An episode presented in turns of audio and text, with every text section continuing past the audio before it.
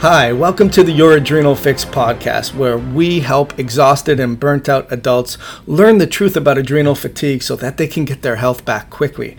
My name's Dr. Joel Rosen, and I've suffered with my own adrenal fatigue problem, and now I've made it my mission to tell the truth about adrenal fatigue so that we can get to the root cause of your problem and really teach you how to put the puzzle pieces together so that you could tap into your hidden energy reserves and have all day energy. So, this podcast is for anyone who's struggling for years or feeling overwhelmed and burnt out, or you're just feeling stuck. You're going to get cutting edge information from all our different guests in different respected health fields to give you those important tidbits of information so that you can actually act on them and improve your health. Join us for our podcast. I know you will enjoy it.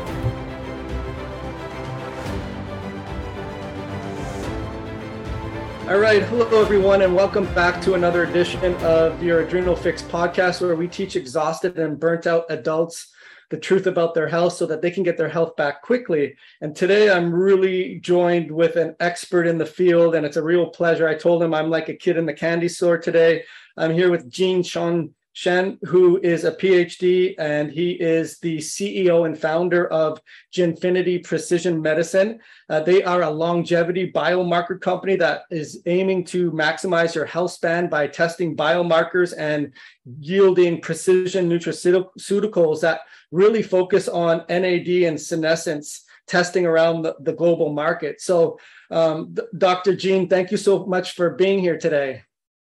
It's my pleasure. Thank you very much.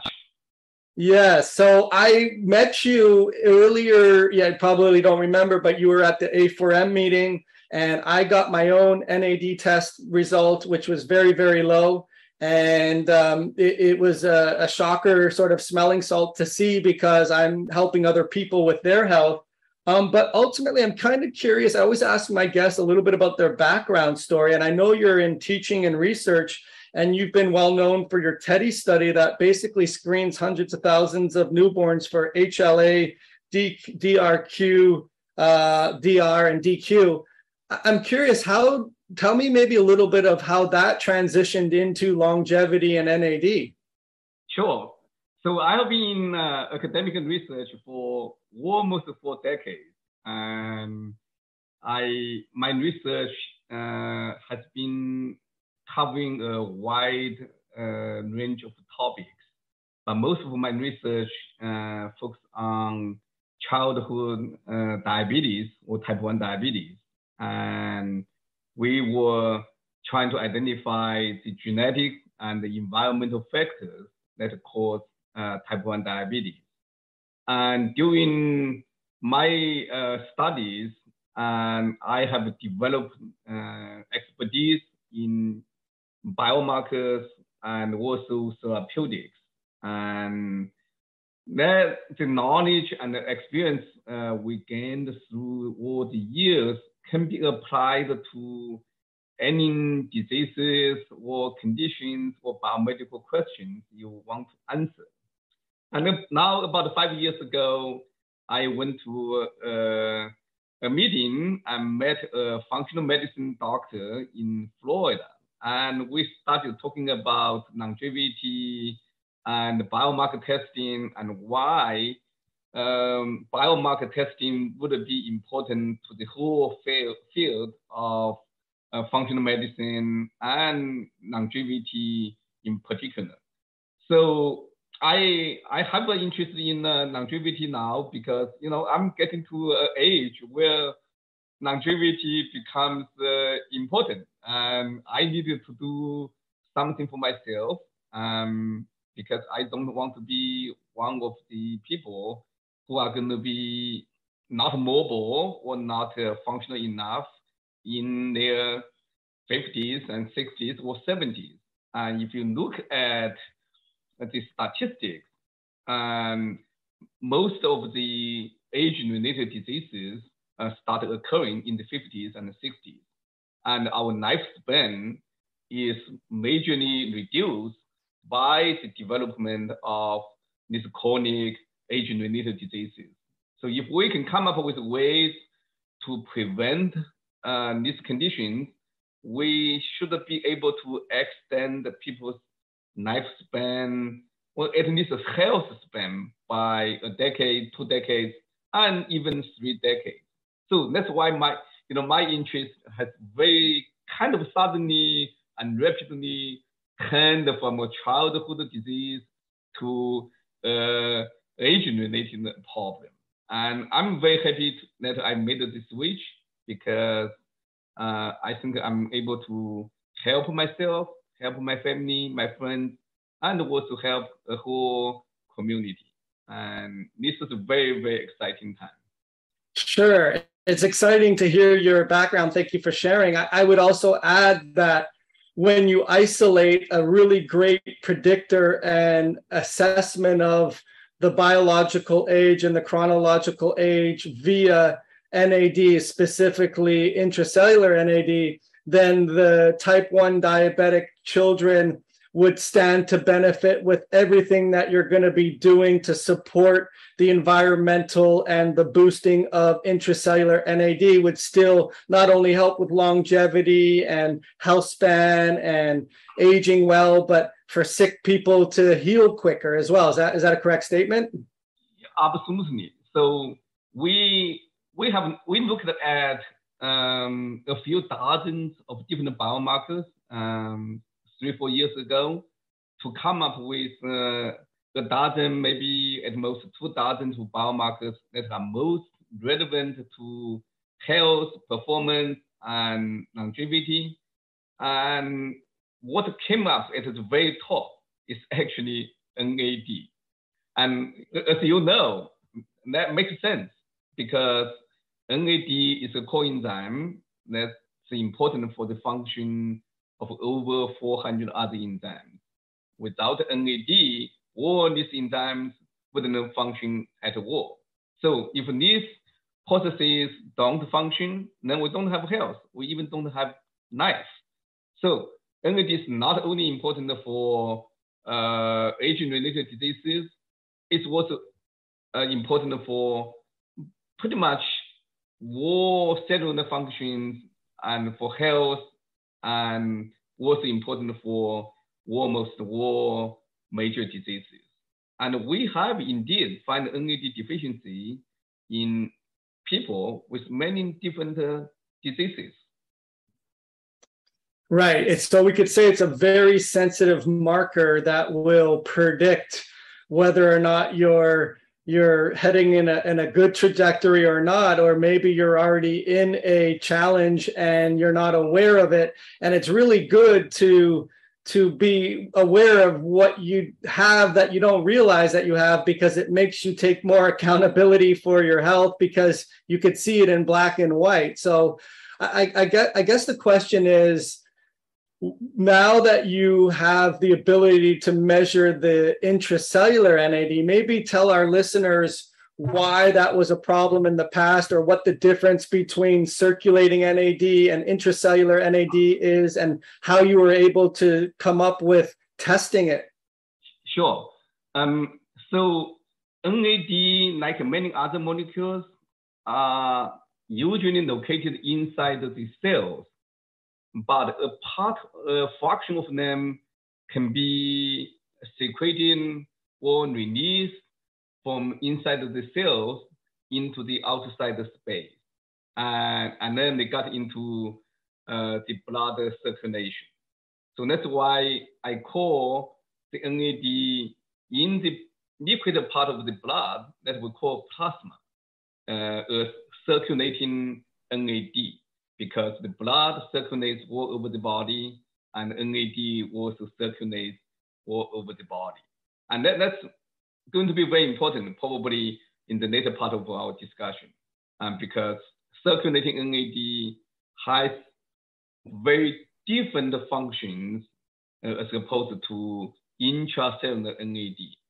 Now, when most people talk about the functions of NAD, they are actually referring to NAD inside of the cells.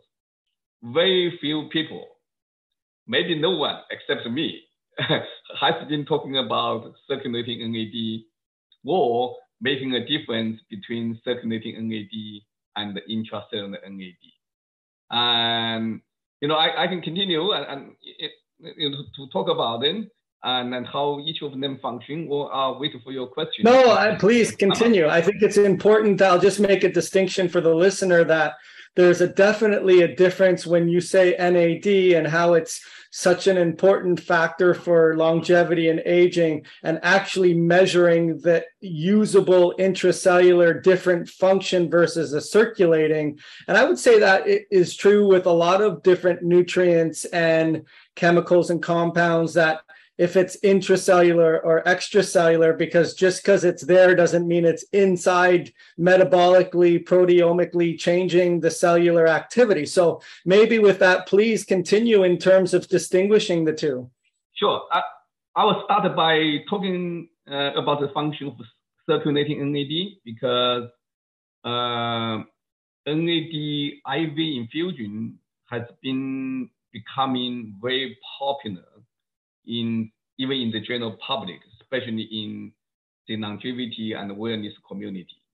Now, as you know, NADIV uh, has been very successfully used to treat various conditions, uh, including um, neurological conditions, dementia, Parkinson's disease, even Alzheimer's disease.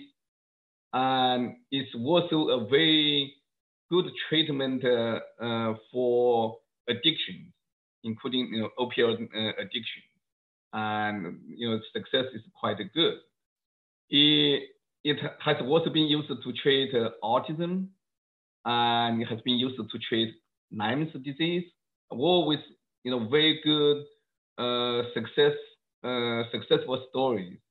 And although there are no uh, clinical trials you know, double blind, you know, the very vigorous uh, research design, uh, but the clinical evidence for for the um, benefit from NADIV, I think is undoubtable.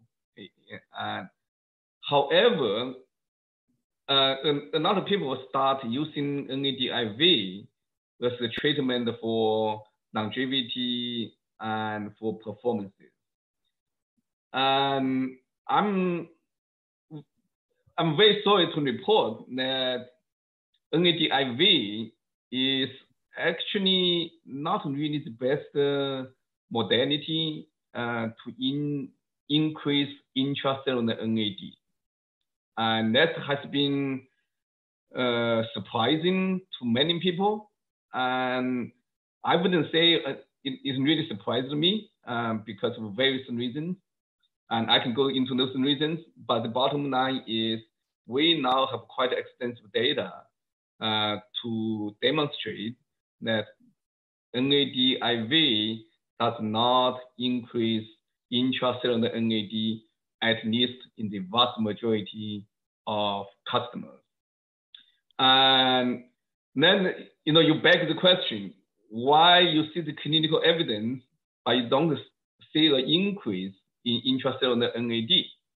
How do we reconcile these two uh, observations? And I think we can explain the observations because NAD is actually a neurotransmitter. Very few people think about it, know about it, or talk about it. And they are receptors for NAD on neuronal cells and on immunological cells, immune cells. So that's why, and this is partly why NADIV um, work quite well for treating the uh, symptoms that I, I talked about. Um, because they either serve as a neurotransmitter, it changes how the neuronal network is wired or uh, activated. So that's I think that's so it's the circulating NAD or the or the NAD outside of the cells that serve as a ligand or neurotransmitter, and that really gives the patients the benefit. For Lyme's disease, even COVID patients, okay, but not COVID patients or non-COVID patients are getting benefits from NAD uh, IV. Uh, again, that's probably through uh, uh, NAD as a ligand and uh, changes the immune response. So NAD actually is a very potent anti-inflammatory compound. So so you, you can explain why NAD doesn't get inside of the cells, boost your intracellular NAD, but still getting the benefit. So I'm talking about that because I want physicians as well as customers, patients to understand that if you use the the same uh, a similar treatment with similar compound uh, for the right indications, you're going to get great benefit. But if you use it for the wrong purpose, you're not going to get the benefit that you you want. So it really depends on what's the purpose uh, with the therapy. You should choose the right approach. And you know, for performance, for longevity, you really have to boost your intracellular NAD because uh, NAD is important for energy production. I think we're probably going to talk about it and why it's important. And a lot of people complain that you know they get tired and they, they don't perform uh, at their peak, and NAD is really at play, and that's primarily because of intracellular NAD. So you really want to you know bounce your intracellular NAD to the optimum level to regain the peak performance in your you know 20s, maybe 30s, uh, right? So um, choosing the right approach for the right purposes is extremely important, and I have started to you know make uh, make people aware of this, and I think. Uh, uh, this is important and we need to get the message uh, across. Yeah, no, thank you for sharing your information. So, from what I take out of that, I was going to ask you, well, what accounts for the therapeutic benefits extracellularly? And it acts as a neurotransmitter, and there's a lot of therapeutic benefit for that. But then at the same time, understand that don't throw the baby out with the bathwater and say, well, NAD in IVs didn't work for me because I expected it to help this or that mm-hmm. because it doesn't show clinically that it's going to boost the intracellular levels, which we'll get into in terms of not just performance enhancement and longevity, uh, and health span, but I'm sure a whole host of other major metabolic functions that will improve the extracellular effect even further as well. Is, is that correct? Uh, absolutely. And so with a lot of the, uh, when we can boost intracellular NAD, you, you are going to get a host of uh, benefits. And then, you know, we can go through it, and, you know, one by one. You mentioned that uh, quite a few of these. You know, it improves energy, improves, uh, it protects your DNA uh, from uh, being damaged by oxidative stress and, and, and other things. And it also helps people sleep, especially deep sleep, because NAD actually regulates the genes uh, in, involved in uh, controlling sleep.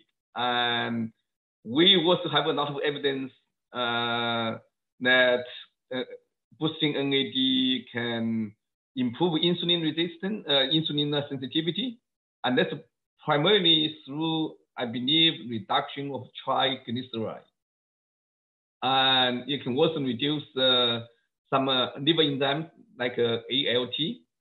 Um, so I think we're going to discover uh, new functions and we continue to discover new benefits you know, uh, constantly. And this is such an important molecule that uh, uh, we we can really develop uh, a lot of uh, you know treatment uh, options for different patients or just to improve people's overall health. Yeah, for sure. I mean, I'm sure you're aware of the statistics where over 88% of Americans are metabolically unhealthy. And I really look at the way to explain that is they're just not respiring at the cellular level effectively to use oxygen and the food to produce ATP and water. And as a result, they are burning uh, I guess they're burning uh, leaves and kindle, and they're not actually igniting the, the log, if you will. I'm curious just to know before you were able to stabilize, because you were saying no one really tests intracellular NAD. Was it not known that, or was just assumed up until that time that um, that IV NAD does must boost intracellular, and then through actually uh, isolating the intracellular NAD and then retrospectively seeing if they were doing IV shots that it didn't improve the level? How did you come to learn that, oh, actually, it doesn't boost intracellular NAD? Well, so, you know, before we got involved, and people were not really making a difference, uh, a distinction between uh, intracellular NAD and, and circulating NAD and because it's very, very hard uh, to measure, especially circulating NAD. And the levels are very low and, and the, the NAD in the, in, in the plasma is very unstable. And you, you have a lot of enzymes that can degrade uh, uh, NAD, uh, the NAD molecule especially, especially CD38. So, so if you are not careful, if you don't have uh, the right uh, sample processing strategy, uh, you're not going to be able to measure uh, circulating NAD. Okay, very, very few people, you know, were able to measure circulating NAD. And so we we kind of stumbled onto it, and I never question that uh, NAD wouldn't be able to um, boost the intracellular NAD, and we learned it by by data. You know, I'm I'm a data scientist. I I have my own opinions, theories uh, about you know a lot of things. Um, but I'm at the end, what I believe is not what I used to think. I let the data to guide me and to make a decision for me. And you know, I have done a lot of different things, but the one thing that I am proud of myself is the ability to look at the data and look at data from a global view and and and from a, a very truthful uh, view. And I don't want to want my opinion to bias the data. And I, I think um, unfortunately that's not uh, always true, even among scientists. I mean, I'm, I'm a scientist. I'm afraid to, to say, uh, say that. Either they, they, they, they don't understand the data fully, or they are kind of biased by their own opinions.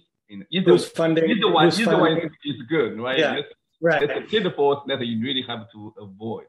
So, so I just look at the data and the data that we have from clinical trials that we have done and from custom data all indicate that NADIV does not boost intracellular NAD. There's no doubt about it. And it's black and white. It's even not questionable. It's, there's no doubt that right. if you want, want to increase your intracellular NAD, you got to use uh, uh, uh, a, a, different uh, approach, not, not through IV. Right. Okay. So and to so basically it was very difficult to be able to stabilize whether it's circulating NAD or intracellular NAD. And when you stumbled upon the ability to isolate intracellular NAD, you also know from a scientific point of view, there's going to be circulating in the blood and it's going to be side, inside the cell.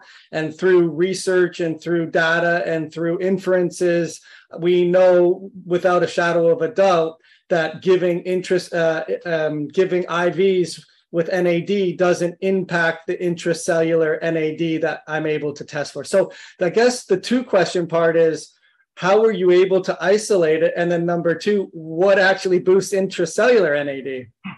Great question. So, um, so the measurement is very simple. And well, I should say very simple for intracellular NAD. Um, a little more difficult for circulating NAD. Um, and that, that's why we, we, we, don't do a lot of circulating NAD tests because it's more expensive and requires shipping in a in a container with a tote bag, and it becomes logistically uh, more difficult. Uh, we, we, can we can we can do it, and with, with intracellular NAD, we basically do a finger prick, and you get a drop of blood onto a, a blood card that's used for newborn screening, and we uh, include a, a, small bottle of buffer that we call the NAD fixing buffer.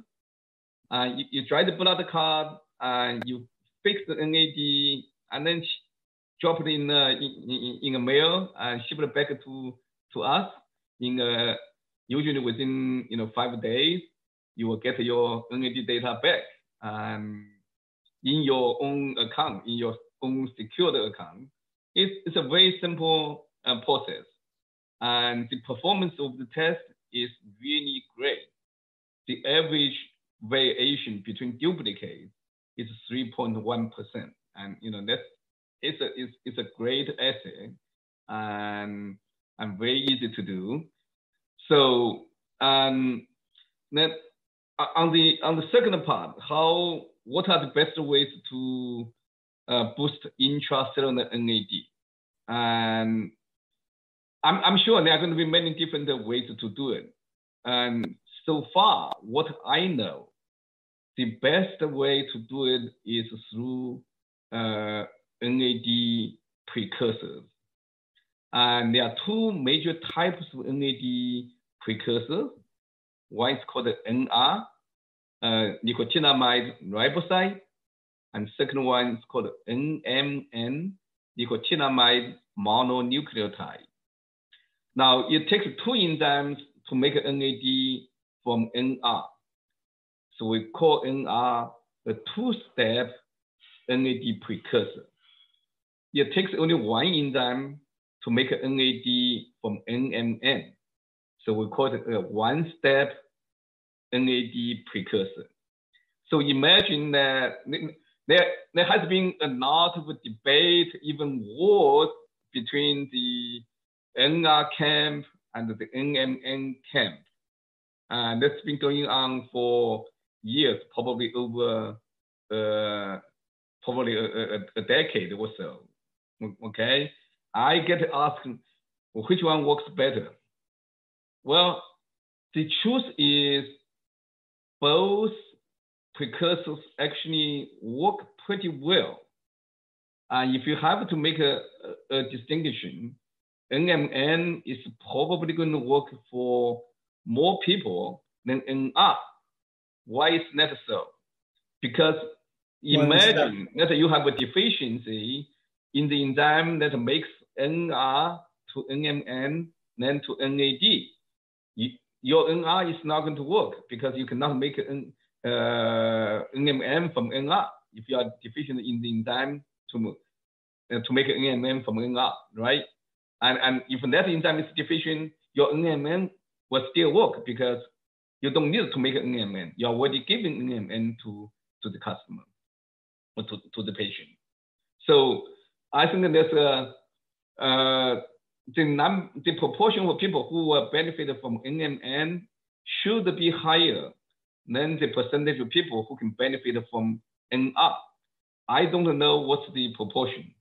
Okay, that, that, that's the true answer because I have not done uh, extensive study on NR, and we have done tests on uh, uh, with NMN on thousands and thousands of uh, patients and uh, customers. So we know that NMN is a very good precursor. And also, you know, NMN alone may not be sufficient, and NMN alone may not work for uh, many patients. It does work for, for, for many, and it, it does not work for uh, you know, fairly large proportion of people as well. So that's why you want to formulate um, supplements that uh, have NMN and then have other ingredients that would help NMN to function and also you want to have ingredients that will boost the overall cellular activity. And, and that we have actually formulating such a supplement that we call it Vitality Boost, and that can uh, help over 95% of people to optimize their NAD. Remember, I call it optimize, not increase, okay? Because there is an optimum window of NAD level that are probably the best. And if you get too much NAD, that may not be good. Well, no, I don't know the absolute upper level of the optimum range, but like everything else, too much is not necessarily good. And this is going to be a debate that will continue on. I think we have enough data um, to have a reasonable guidance on where the optimum range should be. But that will get fine tuned uh, over time and with more data. Yeah, no, that's a great rundown, Doctor. Thank you for sharing that. The the way I look at it too is while it's an amazing compound to be able to optimize NAD levels, it's also the perfect storm combination of environmental stressors and like you said maybe two steps removed genetic enzyme deficiencies or weaknesses that you can really not just expect the supplement to be a magic wand. You still have to address the things. I, I always like to use basic economics, demand, and supply. So if you have weaknesses in the ability to supply it, and that could be dietary things and and it could be in, uh, nutrients and it can be uh, enzymes and so forth and you have an increased demand to use it up, and that could be DNA breakdown and um, and a whole lot of transport enzymes or other like just basically environmental stressors then it's like filling up a cup that's got a hole in it. You're you're never really holding that juiced if you will. And i really like the idea where we do genomic testing to be able to determine what are the weaknesses in your demands, meaning what requires more NAD, uh, sirtuin challenges. You mentioned CD38 and inflammatory things we could get into, but also DNA breakdown and challenges with x-rays and different types of increased demand for, for that uh, lifestyle wise and then being able to see potentially well you know what? You have that gene that doesn't convert the nr into nmn and why would make no sense for you to take nr You'd just be yelling at the deaf person louder expecting them to hear you. So i think that that's the great thing about where we're headed is even though it seems like the sky is falling to a certain extent with EMFs and pollutants and glyphosates and social media and the stressors just are never ending. But then you have a brilliant fellow like yourself that's coming up with ways to support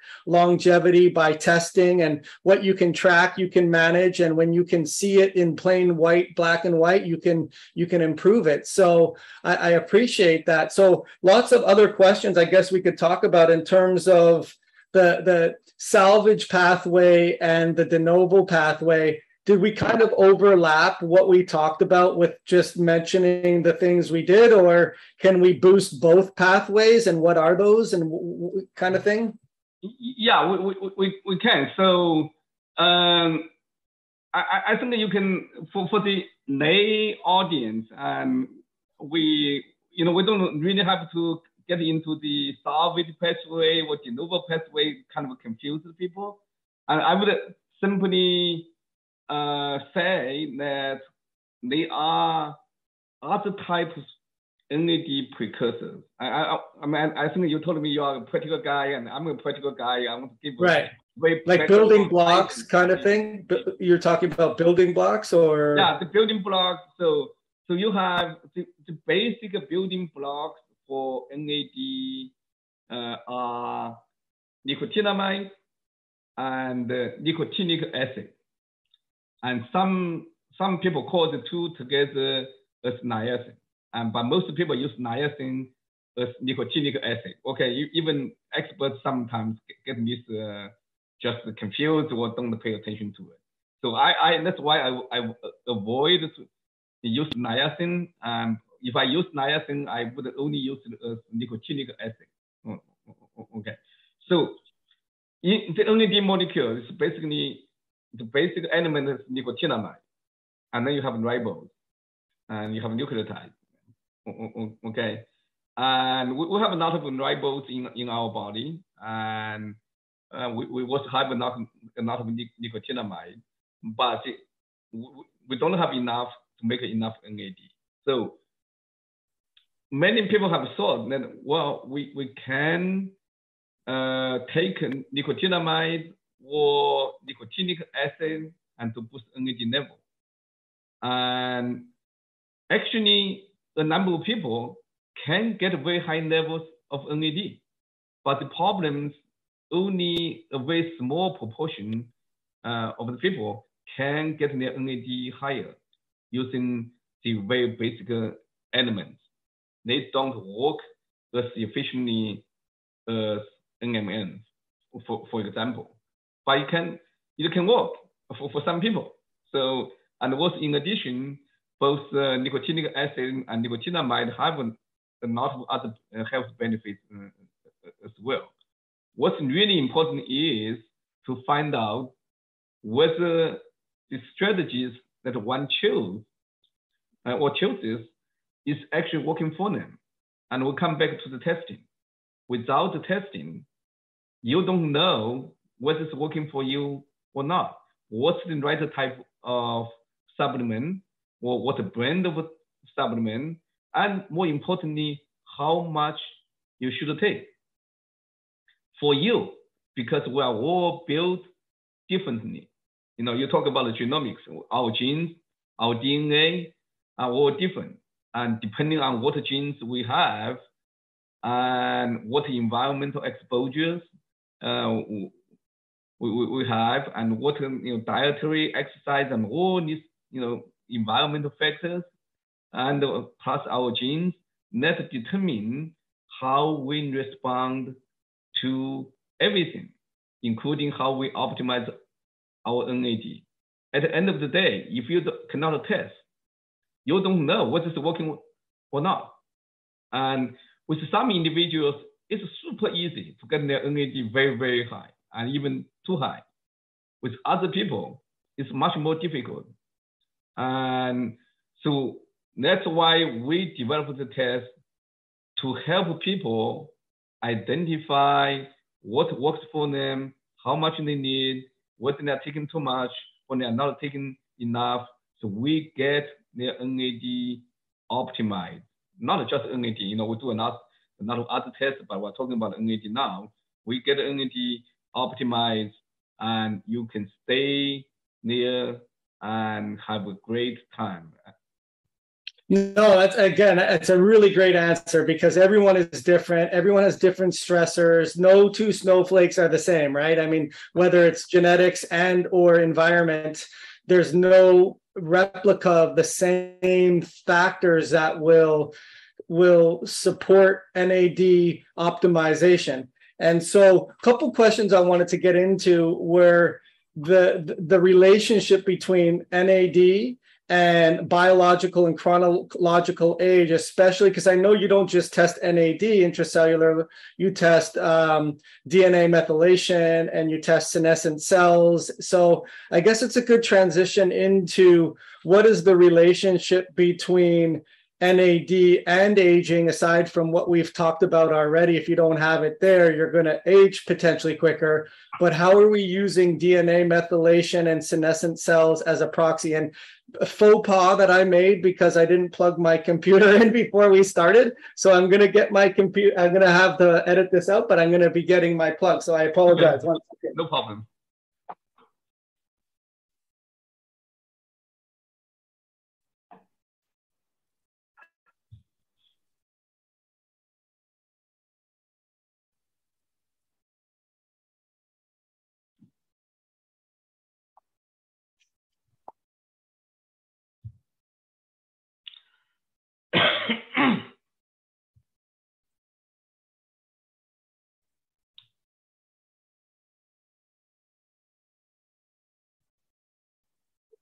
okay, great. Thank you.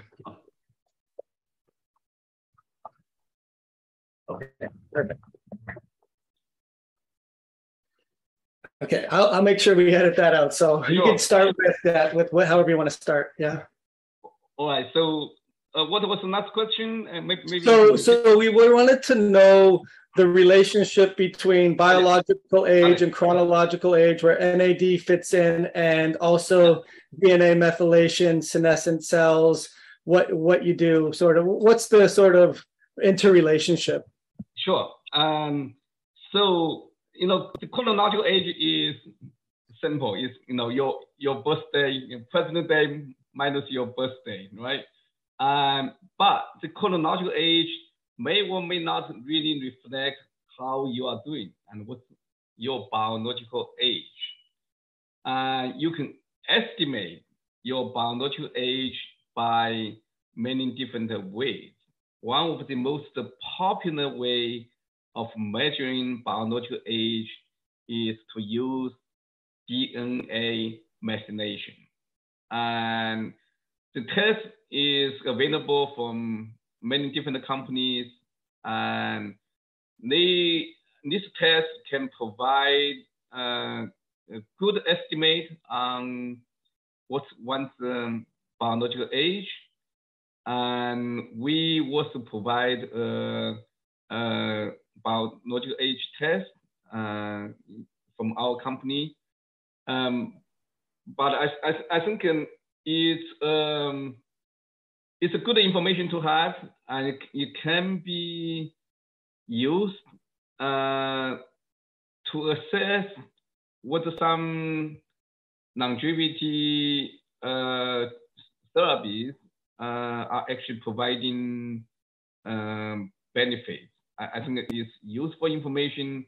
How well it can do, I'm I'm not so I'm not so sure, and I don't know whether NAD can actually influence uh, the methylation age. I don't I don't have the data uh, yet, and it's it's some it's a question that we uh, would like to to answer.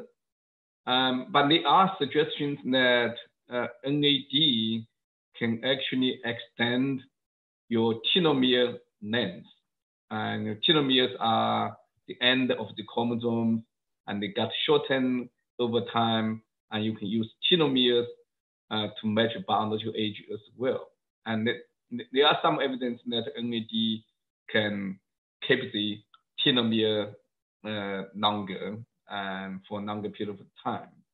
So that's that, that, that, that, these are still open questions that we need to study. And when I say we, you know, the scientific community.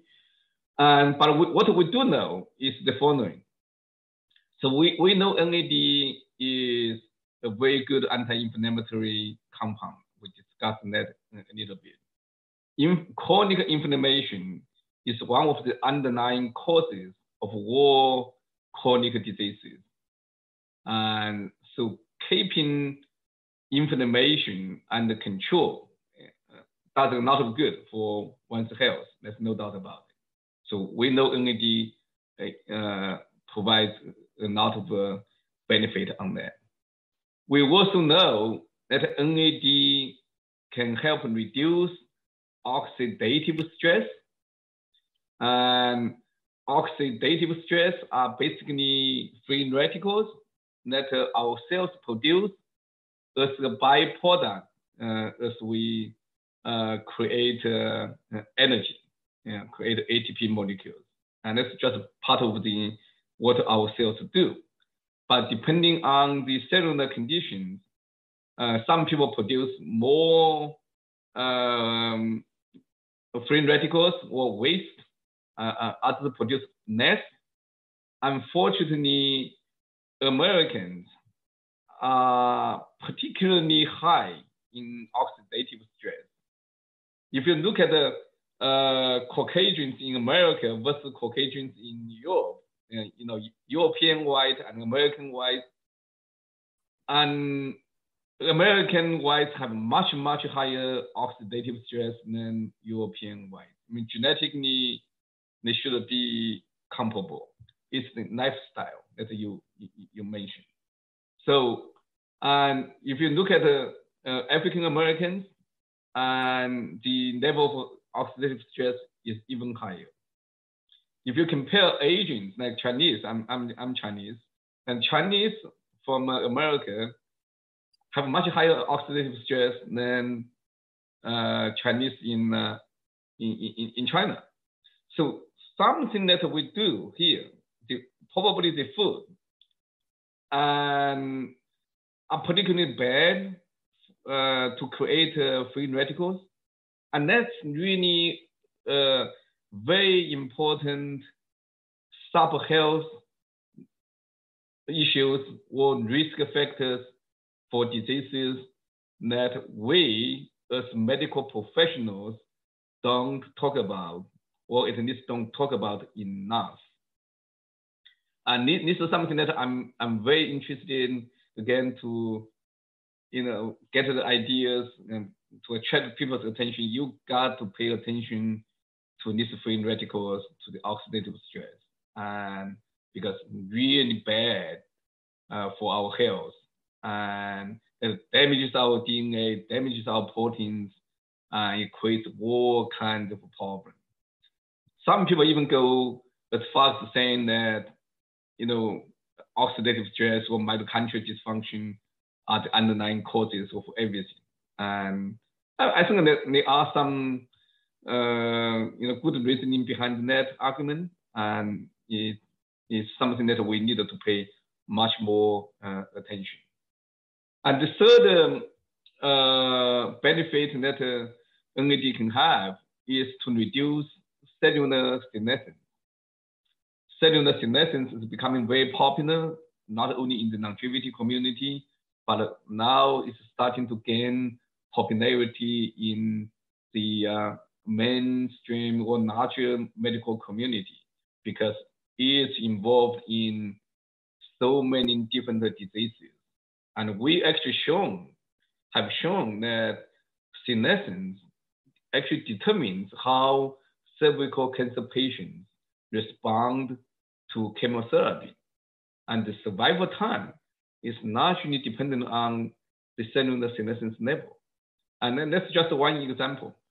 So, and so these are the three biggest risk factors for health or for, for disease. Chronic inflammation, oxidative stress, cellular senescence. These are three biggies. And we got to take care of these three. And all three are related to NAD level. And finally, I want to emphasize, and we have data for it, is your energy level actually influence, or I even go as far as say, determines how you respond to other therapies including anti-inflammatory, anti-senescence, and anti-oxidative uh, treatment. If your energy level is not high or optimized, your re response to this uh, treatment is much less than otherwise. So that's why I'm saying to a lot of people, I mean, if if if your listeners don't remember anything, just remember the next sentence. NAD optimization is the first and the necessary step towards health and longevity. This is the first thing that you, you really want to stress because it influences so many different things. And fortunately, we know how to do it now. It's something that we really can do. And we just need to make people aware of it and start uh, taking action. I'm trying to convince people one by one. I spend a lot of my time to talk to, uh, you know, my, my my customers and and and try to help them to uh, figure out how to get NAD optimized, and so they can get the full benefit of everything else that they try to do to stay healthy and to stay out of uh, uh, diseases. Yeah, no, that's great summary. You know, just if for nothing else, continue to optimize your NAD levels through proper lifestyle and nutrition. And I, I, guess what's really amazing with what you're alluding to is now that we have the ability to benchmark and quantify what our actual levels are, and we could we could manage it. We can also, uh, I guess, create protocols before we do certain things like chemotherapy, radiation, and so forth, so that you have better outcomes knowing going into it that you're already constitutionally strong to be able to have a, a, more favorable outcome. The other thing I'll say too, because I really do want to introduce you to, we were talking earlier, Bob Miller, and helping you maybe do some research studies with the people that have very low NAD levels, and no matter what you do, they don't go up and then being able to see what are these genomic things but one of the one of the things he mentioned to me which I think resonates with what you were saying with the American male versus the European or the Asian male is that genetics aren't different per se, very, very small percentage, but environmentally it is. And I think he kind of gave us not the doomsday, but the real like we'll look back at some point in time in our environment and say what were we thinking and this is a direct quote in terms of glyphosates and polyesters and aluminum and just the list goes on and on and on and on in terms of what we're doing to our biochemistry that's depleting our inborn chemistry that ultimately expresses as aging and, and sickness. And hence, that's why we see so many people falling apart with different exposures to different pathogens and different uh, different um, you know life stressors and one one thing that i remember you telling me which i think is important to talk about when we were at the uh, at the uh, a4m meeting was that a lot of people don't will probably not want to hear this um, and you did mention the the the const the I guess the fight between the Hatfields and the McCoys or the NM camp and the NMR camp. But the also the reality is is that maybe you can comment on how, the quality of the the nutrient, all things being equal, and how much you actually need because a lot of people are hopefully trying to get them up, not knowing that the measly amount or the the unstandardized source that they're getting it from is not going to move the needle. So maybe shed light on that from your perspective. Yeah. Yeah, no, I you you bring up an extremely important question, and we, we actually have some answers. Uh, so if you look at most uh, supplement companies, including some of the very big ones and best known, they don't recommend enough. Okay, okay. So uh, based on our extensive data, I recommend 1,000 milligram of NMN or NR to start with. And that, that's a good starting point. Some people are going to need less, other people are going to need more. Um, but you don't you, you don't you don't want to um, start from too low or too high. Um, the, the middle point is 1,000 milligram daily. Uh, you can do it I, I do it twice a day um, because I like to boost my energy a, a little more often. So uh, if you want to do it uh, one once a day, that's fine, but I recommend it twice a day. So um, that what's really interesting is there seems to be a threshold that you have to pass to get your NAD up.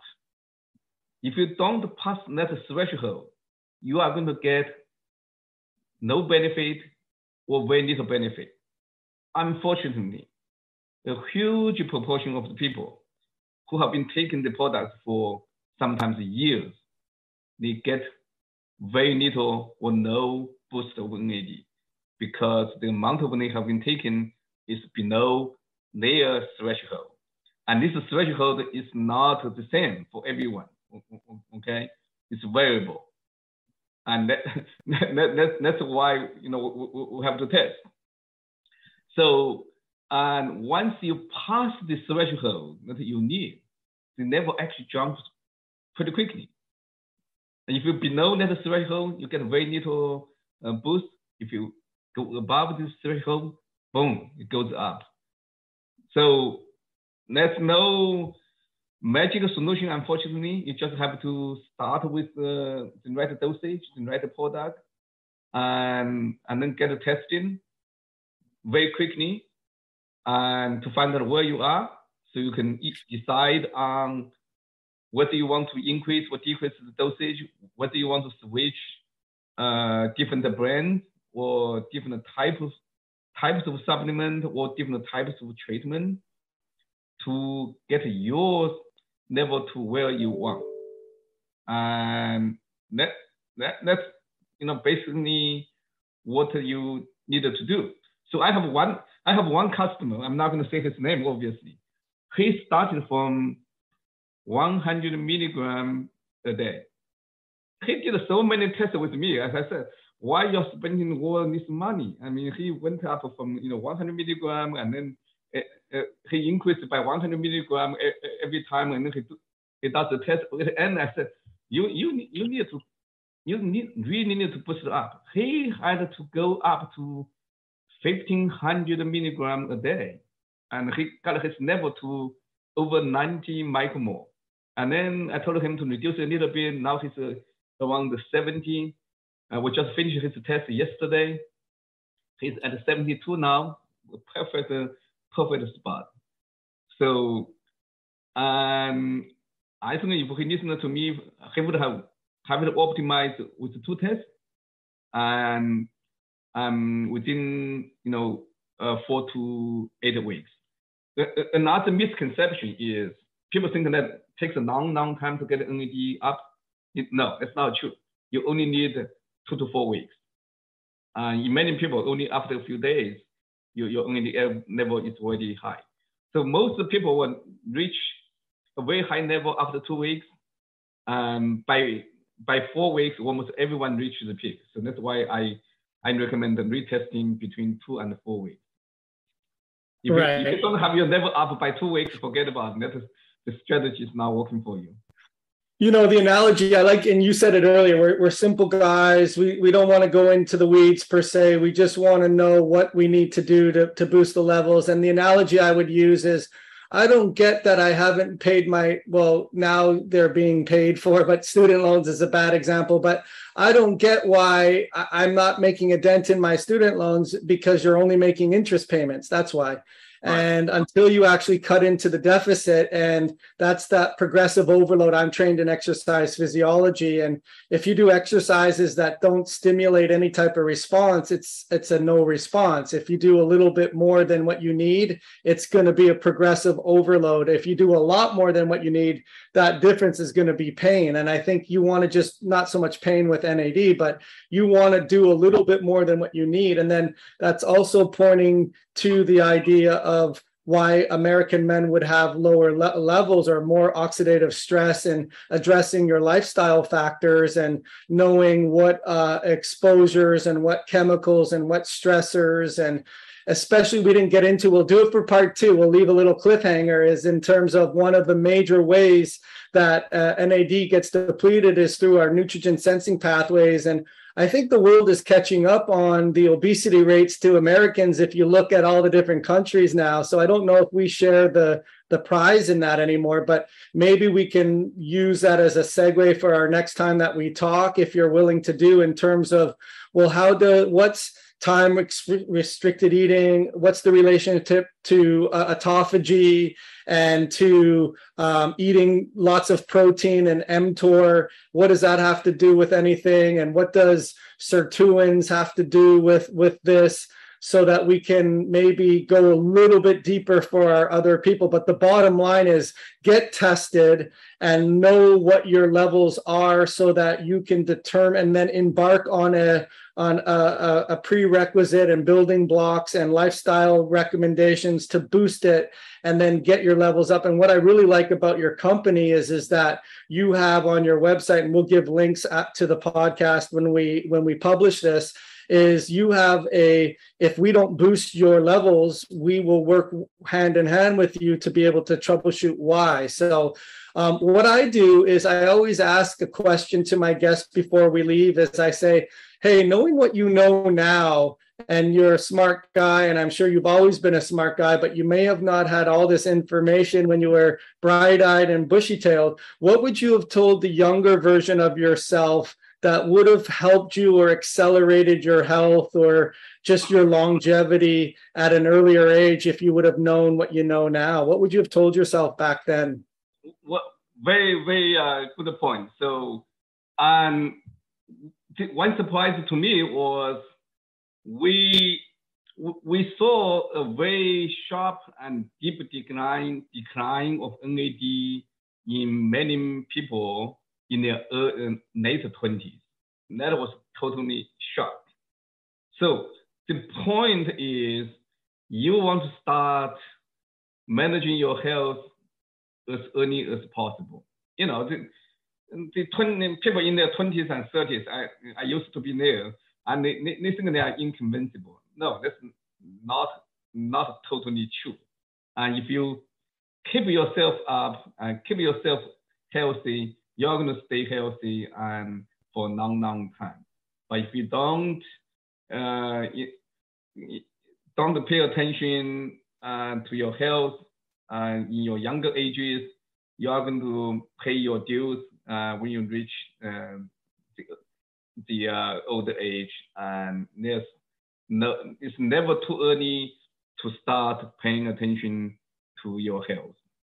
Yeah, that's a really great point because you know you're seeing, I think for the first time in in decades, the the lifespan or the the age range is, is like life expectancy is going down, I believe, uh, and also too type 2 diabetes is no longer called adult onset diabetes.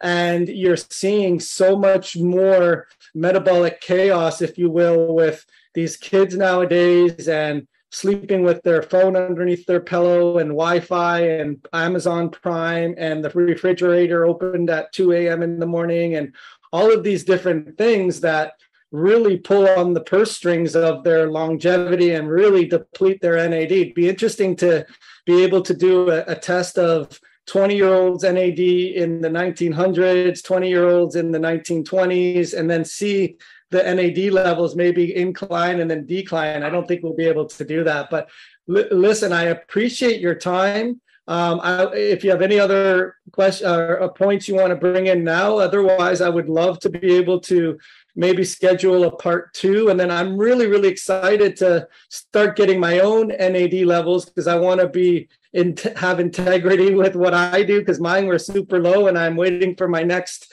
um, my next pure uh, product to come in to be able to boost them and um, to be able to offer testing to people, not just the uh, the the NA, intracellular NAD, but also looking at some of these other signs of of aging and inflammatory weaknesses that need to be addressed. And I'm just really grateful for smart guys like you that offer amazing products and services and information to people that are searching for it. So thank you for so much for what you do.